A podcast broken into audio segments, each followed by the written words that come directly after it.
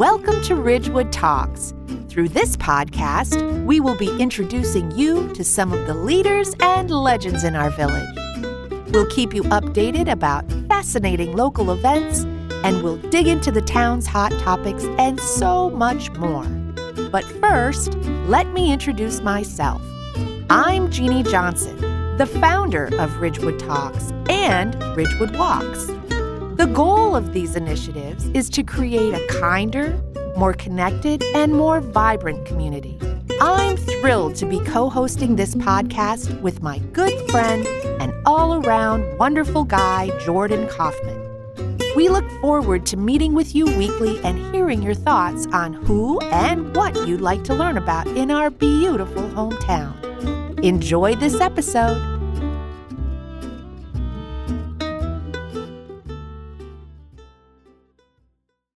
One important thing that we should mention for 2024, something new for Ridgewood Talks, is that we have a sponsor. We're very excited to have the Ridgewood AM Rotary sponsoring the Ridgewood Talks podcast. We want to thank them. For those who are not familiar with the club, Ridgewood AM Rotary meets on Thursdays at 7:30 at the YMCA and on Zoom in a meeting that includes camaraderie, speakers on local and philanthropic issues, and opportunities for volunteership throughout the community. Ridgewood AM Rotary is part of Rotary International, a global organization that helps local and philanthropic efforts worldwide. And Ridgewood AM Rotary also awards scholarships to students at the local schools, not just Ridgewood, but also some of the neighboring towns, and offers donations to these students looking to fund constructive community efforts. The group is currently looking to engage with potential members who want to help the community at large, local charities, and volunteer efforts to improve the place we all call home. For those looking for new ways to engage in community efforts and meet a fun and influential group, please visit ridgewoodamrotary.org to learn more. And full disclosure, I am a member of Ridgewood AM Rotary. I'm on the board.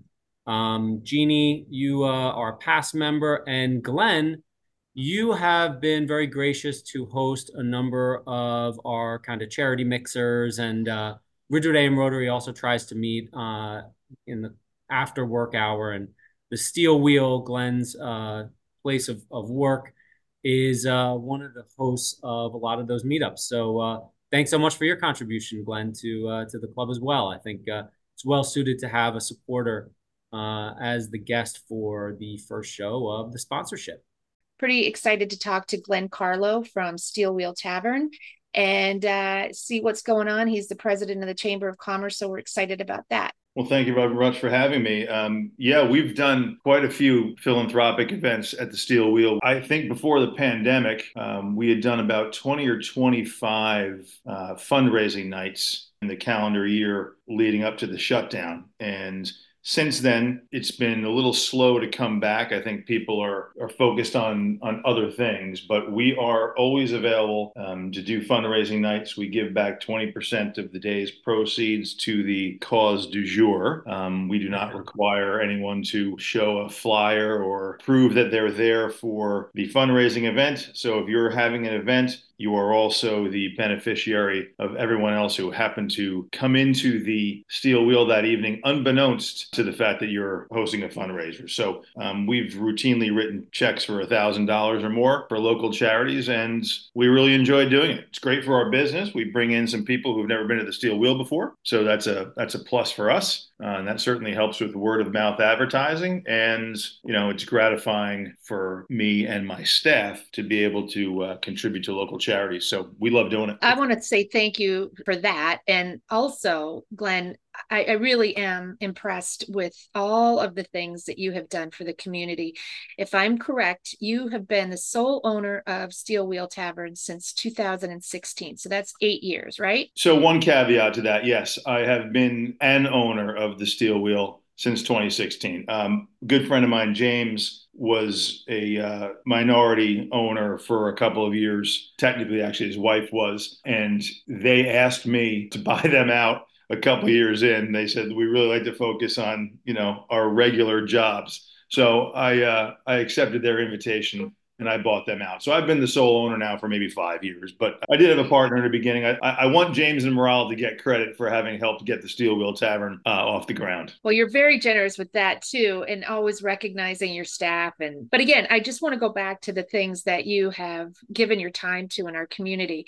For one thing, you are a member of the Central Business District Advisory Committee, and I know that you have played a very instrumental role in that, especially during COVID. And also you are part of the steering committee for something that the village is exploring called a special improvement district, which I want you to go into further in just a little bit. And again, to go back to the CBDAC, I know that you're on a couple of subcommittees there, and you're also, like I said, the president of the Chamber of Commerce. If you just want to tell us some of the things that the chamber is looking forward to in the future and how you're planning on improving some of the spectacular events that you do. The chamber is responsible for Downtown for the Holidays, the car show, Easter in the Park, the farmers market, and in February, the restaurant week. And also the chamber does networking events almost every day of the week. So give us a little overview of what's happening at the chamber, Glenn. Yeah, I'd be happy to. So I think as a lot of folks who are tuned into the Central Business District already know,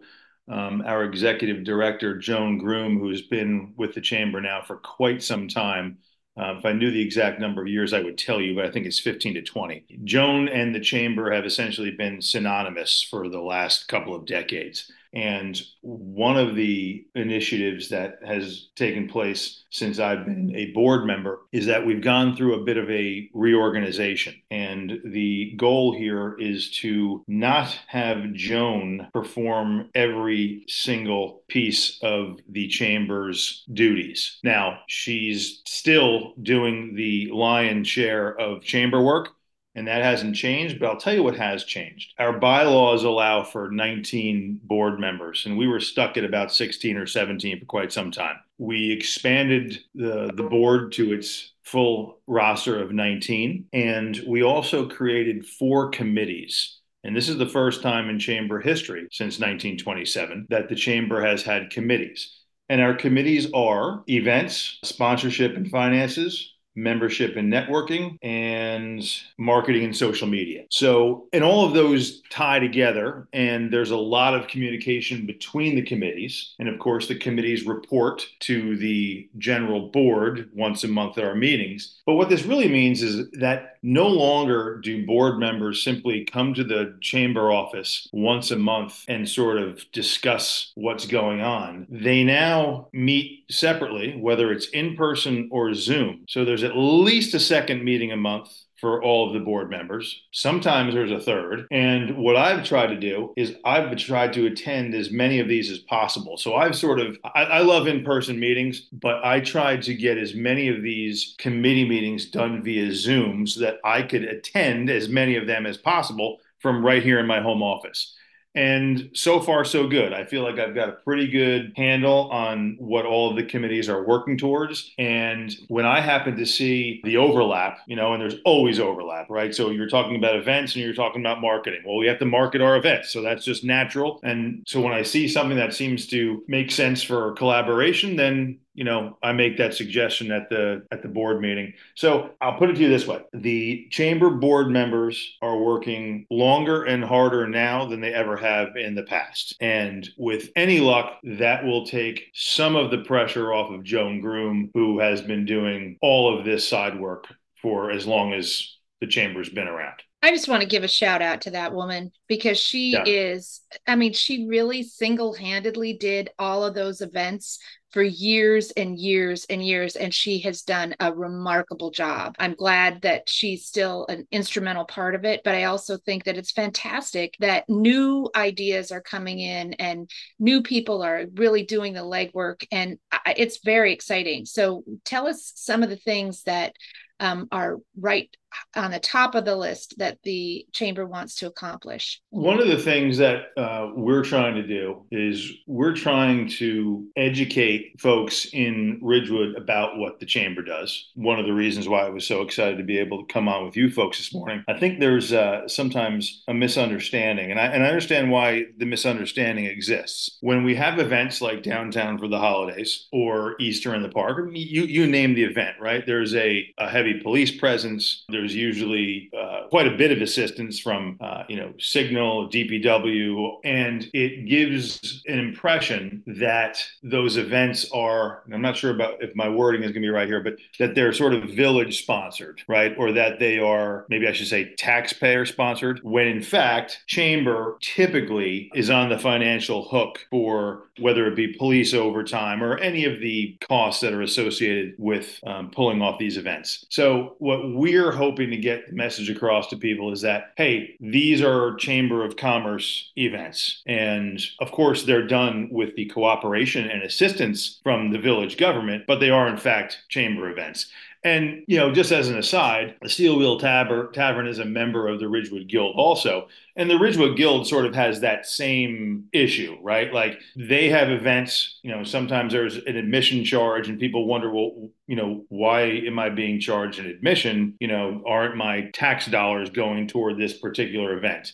And the fact of the matter is often they're not funded by tax dollars. They're funded by either the chamber or the guild or whatever body is, promoting and, putting on the event. So we're trying to get that message across to people and just letting them know, what we do and, that we're happy to put on these events and hopefully that the people enjoy them. I think that's a good point that you raised there, Glenn. And that's also true with the Ridgewood Fireworks, which is not paid for by the town, or let's say a large portion is paid for by the local businesses and contributing organizations. And that's one of those things I think doesn't get enough wordplay in the town, that really a lot of the stuff that we benefit from the community is a product of organizations in the community. And that's not throw in or, any shade at the town. It's really complementing and raising up those organizations that are responsible for so many things that we enjoy and get to appreciate as residents or people who live in the area. You're absolutely right. And the fireworks and the parade, that committee is the perfect example of, really what is a cooperative effort between residents, committees, and the Central Business District, right? Because most of these committees will raise the bulk of their money from businesses within the CBD. And I think that's true of the parade and the fireworks. That's certainly true for chamber events. I imagine, without knowing what the guild books look like, I imagine it's true for the Ridgewood Guild as well. So this is really, I think, when it comes to the chamber, especially, this is the Central Business District sort of coming together and saying thank you to our residents, right? When we put on some of these events, it's to say, hey, we really appreciate that we are in the downtown in this awesome village. Like, we're honored to be here. And we know that it takes a lot of cooperation between the residents, the businesses, the government, and all the wings of the government to make all of these things happen. And so we're excited that we're able to put on something like Downtown for the Holidays. Even this year with In the Rain, the police estimate was 4,000 people. I mean, that's really impressive. I think last year we had 10,000 people, and you just don't expect 10,000 people in the rain. But the fact that we had 4,000 people in the rain, really shows how much the Ridgewood residents appreciate and enjoy those type of events. And I can just tell you that the chamber really takes a lot of pride in providing for those events. And you should. And I can say, as a business owner, I appreciate that it attracts people not only from our own community, Ridgewood. The things that you do attract people from all over Bergen County and beyond. And the car show is one of them. I wondered too, has there ever been a discussion of having the car show on a Sunday afternoon? To maybe have people linger more to be able to look at the cars for a longer period of time, not in the dark? Yeah. So one of the things that I hope to bring to the chamber this year is sort of a re-examination of everything that we do. We do some great things. How can we make them better? Right? It's not just about, well, can we do additional things? And maybe we can, but can we improve what we do? Can we make them more profitable? Because by making them more profitable, that allows us to invest more into that event next year, right? So making an event more profitable helps make that event better the following year. And it's sort of a cycle at that point, right? Because once that event is better and better attended and more well-received, well, then it can become more profitable also. So to your point, one of the things the Chamber tries to do is we try to drive traffic to the Central Business District in such a way that it will benefit all of our members. And our members are retailers, professionals, restaurants, banks.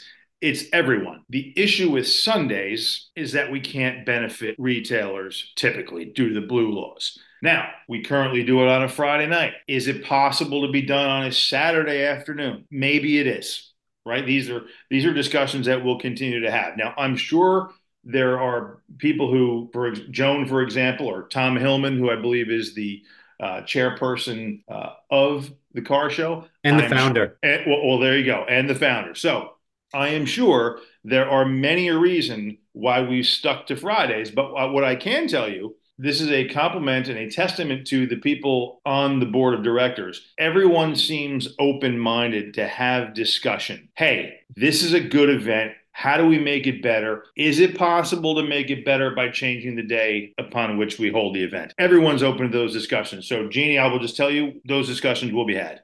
And also, just to add a little bit of context there, this was held on Friday nights. I think if we roll the clock back to when this was started, and it's been decades, I don't think this was nearly the size that it is now. I mean, this used to kind of just circle around Van Ness in many ways. And now it kind of runs the entire landscape of the town almost. So you used to be able to see all the cars in a couple hours and then go get dinner. Now, if you really want to see every car, you're got to buckle in, you got to get there early, and you're probably staying late if you want to get the full experience. Yeah. So, you know, again, maybe here's the angle for a Saturday afternoon, right? I can give you the pros. I'm sure there are a lot of cons that I'm not going to be thinking of at this moment. But when you think about a Saturday afternoon, your retailers are open. Let's just say they're open until 6. You know, I'm going to make that up, but that's a typical retail closing time. So if you started an event at 2 or 3 in the afternoon, hopefully the retailers would benefit from the extra foot traffic. If that event were to sort of culminate in the 5 or 6 o'clock hour, perhaps then the restaurants in town would benefit. So very possibly there is a way to rethink the car show, and there's a way to rethink every event that we do, you know, to make them bigger and better. And the Chamber has done tremendous work for so many years, but now that we have these committees in place, we're all hopeful that we can make everything we do that much better. Glenn, can I ask you a quick question? Because, you know, we have a unique opportunity with you to talk a little bit about the business owner's perspective for some of the changes that have been done, some of the, you know, changes that were not intended, COVID, everything else, but also some of the strategies implemented by the town, one of which you are a big participant in, which is the dining corrals. So we'd like to hear a little bit, I guess, about your experience over those periods of time, you know, going from COVID and people mostly just picking up food and taking it out to some of the changes, the pedestrian plaza, dining corral. I don't want to dive like too deep, but if you can just kind of give us a little bit of the business owner's perspective, especially since your facility is not in the heart of the pedestrian plaza, you're kind of more on the outskirts. So I guess if you don't mind just diving in a little bit, especially almost tying that into also the efforts you're putting into the special improvement district and how all of those points of view kind of cycle into the thought process around that. I know that's a tall order and I just packed a lot on one plate, but I know if anyone could do it, it's you. Well, I'll certainly give it a try. I'll tell you what I don't want to do. I don't have any interest in revisiting putting food in people's trunks during COVID.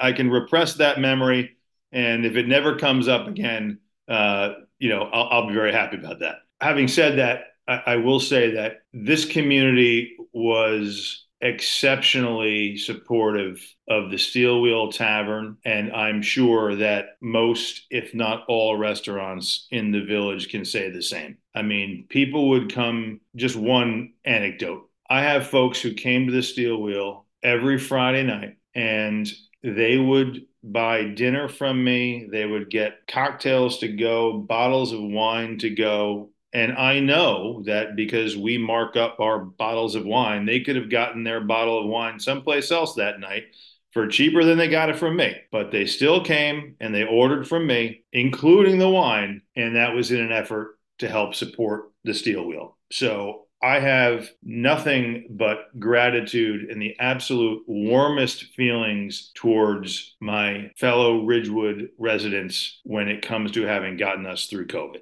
So amen. Thank you to all. And moving on from there, the full credit to Susan Knudsen and whoever else was on the council at the time who said, hey, we need to assist restaurants. How can we do that? The dining corrals were the most obvious answer. And even the ability initially before the dining corrals for us to be able to expand onto neighboring sidewalks.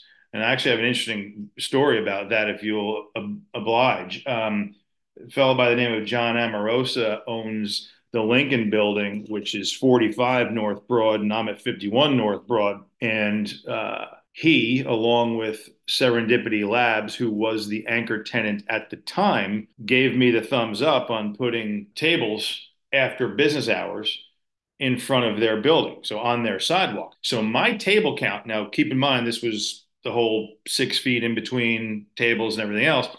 My table count went from 5 to 11. Now, 11 tables doesn't sound like a lot, but and, as you know, that's over 100% increase, right? So at that point, I said, you know what? I'm going to try and pay it forward. I was just given this lifeline. So I am going to take one table away. I'm going to go from 11 tables to 10 tables. And in that spot, I'm going to have a musician. And we had music every day we were open. And we were open 6 days a week at that time. Now, of course, we're open 7. And once football season's open, we will be back to having music 7 days a week at the Steel Wheel. And that music it is a byproduct of the dining corrals, and it is a byproduct of the generosity of my neighbors to the south in enabling me to have extra tables on their sidewalk. So again, gratitude to Mr. Amarosa, Serendipity Labs, and everyone else who was part of the dining corral decision and the decision to enable us to have tables on neighboring sidewalks. It's amazing how our town really did pull together during that time. And I really love the outdoor dining. So we've touched on that a little bit. I want to talk a little bit more about one of the subcommittees that you're on, the chamber or the CBDAC, I can't remember, but I want to talk about your committee assignments. I know you're on the lighting and on the parking. And then I do want to touch on a little bit on the special improvement district so people can kind of understand, not only are you working to improve the chamber, there is something new afoot too. But let's talk about your subcommittees first. Sure. So through the Central Business District Advisory Committee, much like the chamber sort of came to realize, we can't meet once a month and accomplish everything that we need to do. It's not feasible, especially when when often your December meeting is really a holiday party, right? And then you don't meet in August because everyone's on vacation. You can't have 10 meetings a year and expect to significantly advance an agenda. So some of the folks on the CBDAC said, hey, we need to do a little more work. And therefore, there's now a lighting committee, and there is a parking committee. So let's talk about parking real quick, and we'll try and do it as quickly as we can, because long before I set foot in Ridgewood, there's been discussions about parking. Here's where we're at. Due to the garage, there's more adequate parking in Ridgewood than there ever has been. Some of the challenges are how we use the garage and the lots and the street parking effectively. Here's what that means. We understand that there are a lot of employees in the Central Business District. When those employees start parking on street spots, that takes away from a customer's ability, resident or non-resident, takes away from a customer's ability to park as close as possible to the shop or bank or restaurant of their choice. And that causes a stumbling block. What we've decided, and this parking committee, it's only met twice, but we have members of the village government, police officers, residents, business owners, and this is essentially chaired by Stacy Sabasaris, who's sort of the head of the committee. And what our first decision was, hey, how do we direct more traffic into the garage? And there are certain things that we're looking at.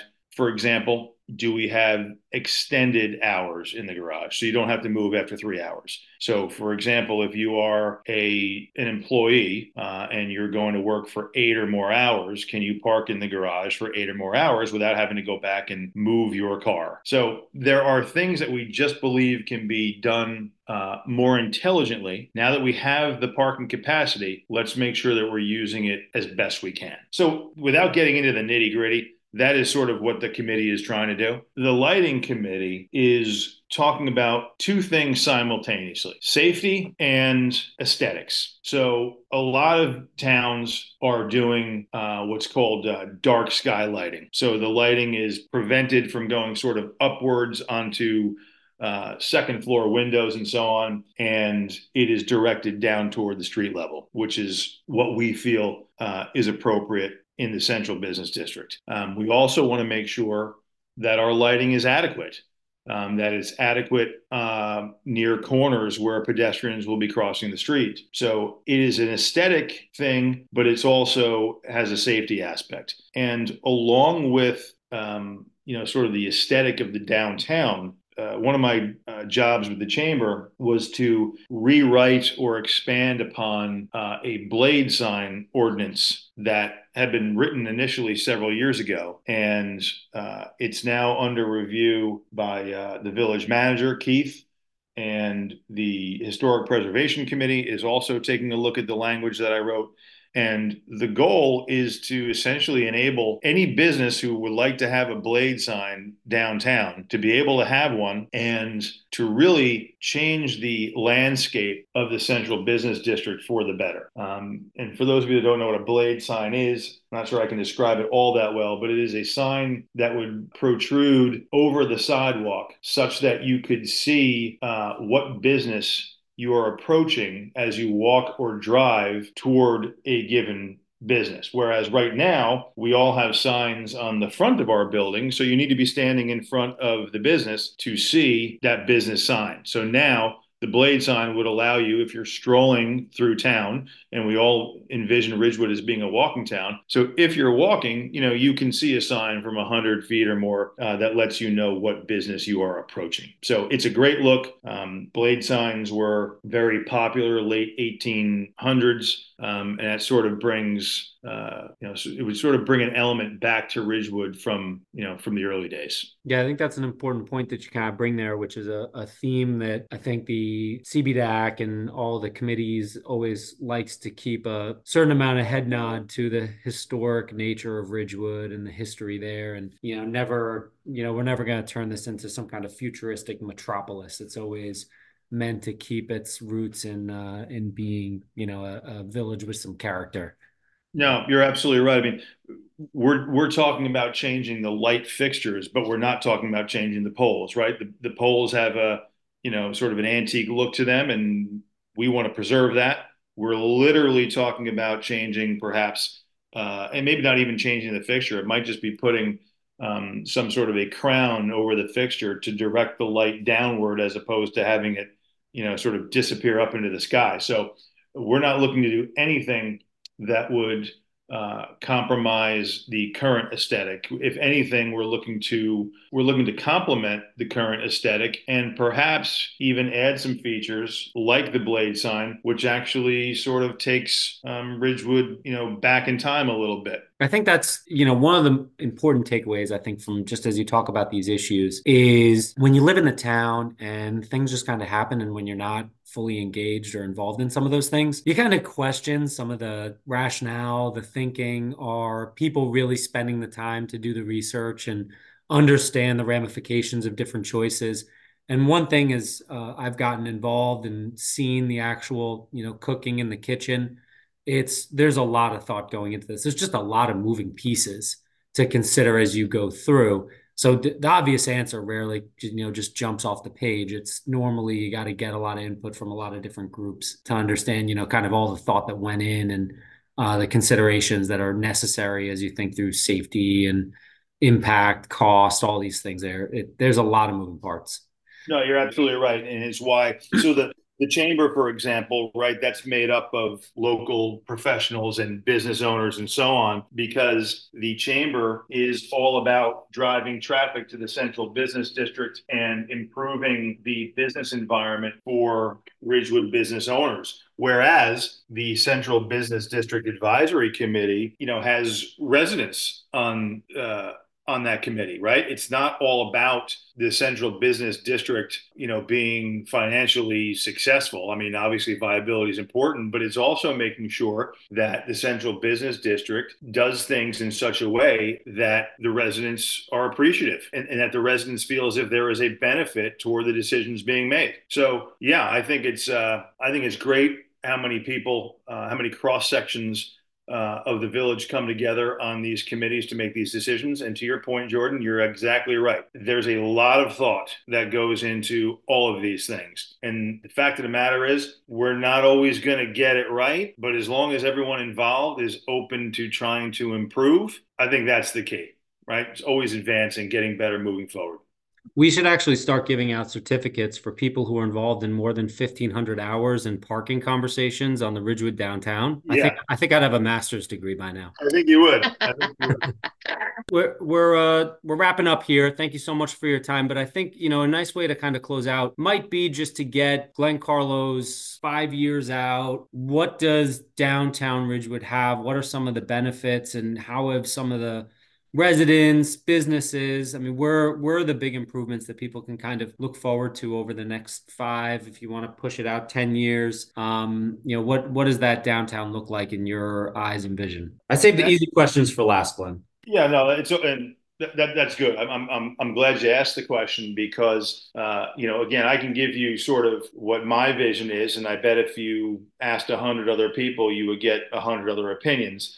I'll answer this question as a resident and as the owner of the Steel Wheel Tavern. I will abdicate my position on the chamber and the CBDAC when I give you these opinions. I would like to see the landscape of the village be improved in a number of ways. I believe that the blade signs are step number one. I think that's going to make for a much more engaging streetscape for pedestrians. I would love to see the lighting improved for safety reasons. I would also like to see something along the lines of like a faux gas light, accompanying some of our fixtures, where again, it would sort of harken back to, the old days, if you will, but it would create a mood and an atmosphere in Ridgewood that would be truly unique to any other downtowns, whether you're talking about, I won't necessarily call them competitors, but perhaps they are. So whether you're talking about Morristown or Summit or anywhere else,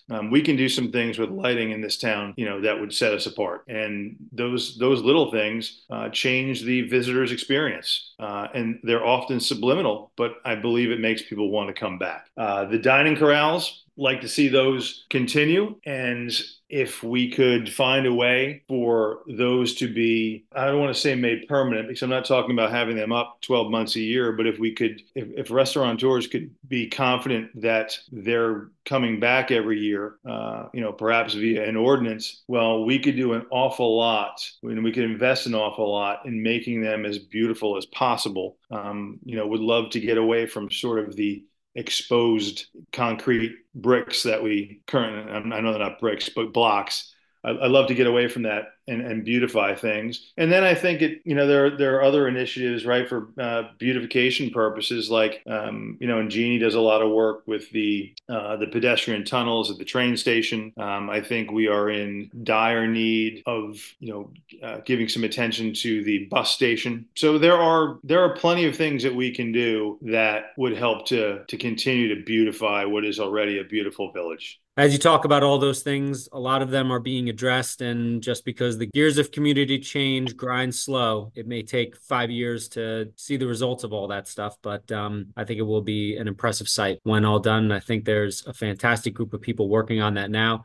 Also encourage more people to get involved. You know, the CBDAC is always taking applications to be on the group. And it is a group that definitely appreciates people's input, that also community safety. There's a number of volunteer efforts within the town. Certainly the Chamber of Commerce, for those who are either working professionals, own a business in town, it's not just for brick and mortar, it's also for service professionals. So want to give a big shout out to the Chamber for all that they do for the community.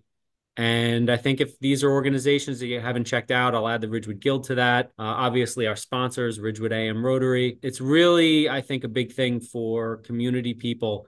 This town doesn't operate without community volunteership and involvement. It just doesn't. I think a lot of people think there's a bunch of paid people behind the scenes doing a lot of work. It is so much volunteer heavy lifting that makes a lot of this stuff go on. And even if the people are paid, I would say they're, you know, dollar per hour service. And Joan's a perfect example.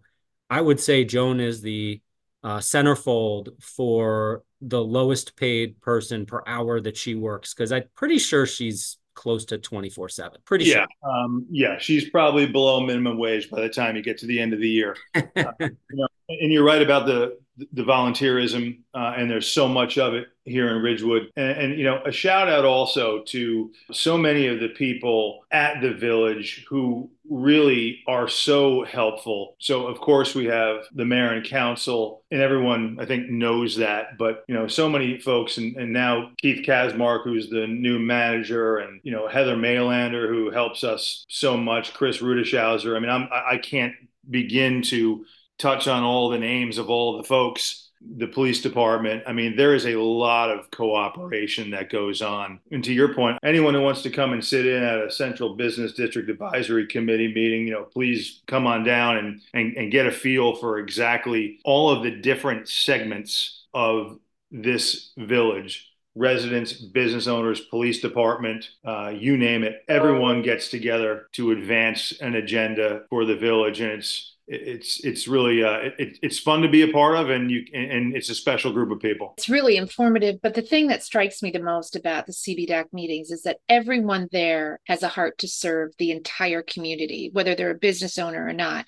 And I just want to, again, compliment you and thank you for everything that you've done for our community. You've come a long way, buddy, from being a soccer coach at Ridgewood High School. Here you are. You are one of the leaders of our community. So thank you for everything that you do. Well, you're very welcome. And I'm happy to be a soccer coach at Ridgewood High School. It makes for a very busy autumn in my life, but it is a lot of fun. And I get to meet a lot of Ridgewood families by doing that. So, yeah, I'm honored to be a part of that program. Good for you. And thank you, Jeannie, for all that you do for the town. And thank you to our sponsor, Ridgewood AM Rotary. This is awesome to be up and running with full sponsorship. So we're excited. Thanks again, Glenn. Thank you, Jordan. And thank you, listeners. Stay tuned for our other episodes that are coming up. We're going to be doing 2 a month. So keep your eyes on Ridgewood Talks. Thanks, everybody. Take care. Bye, guys.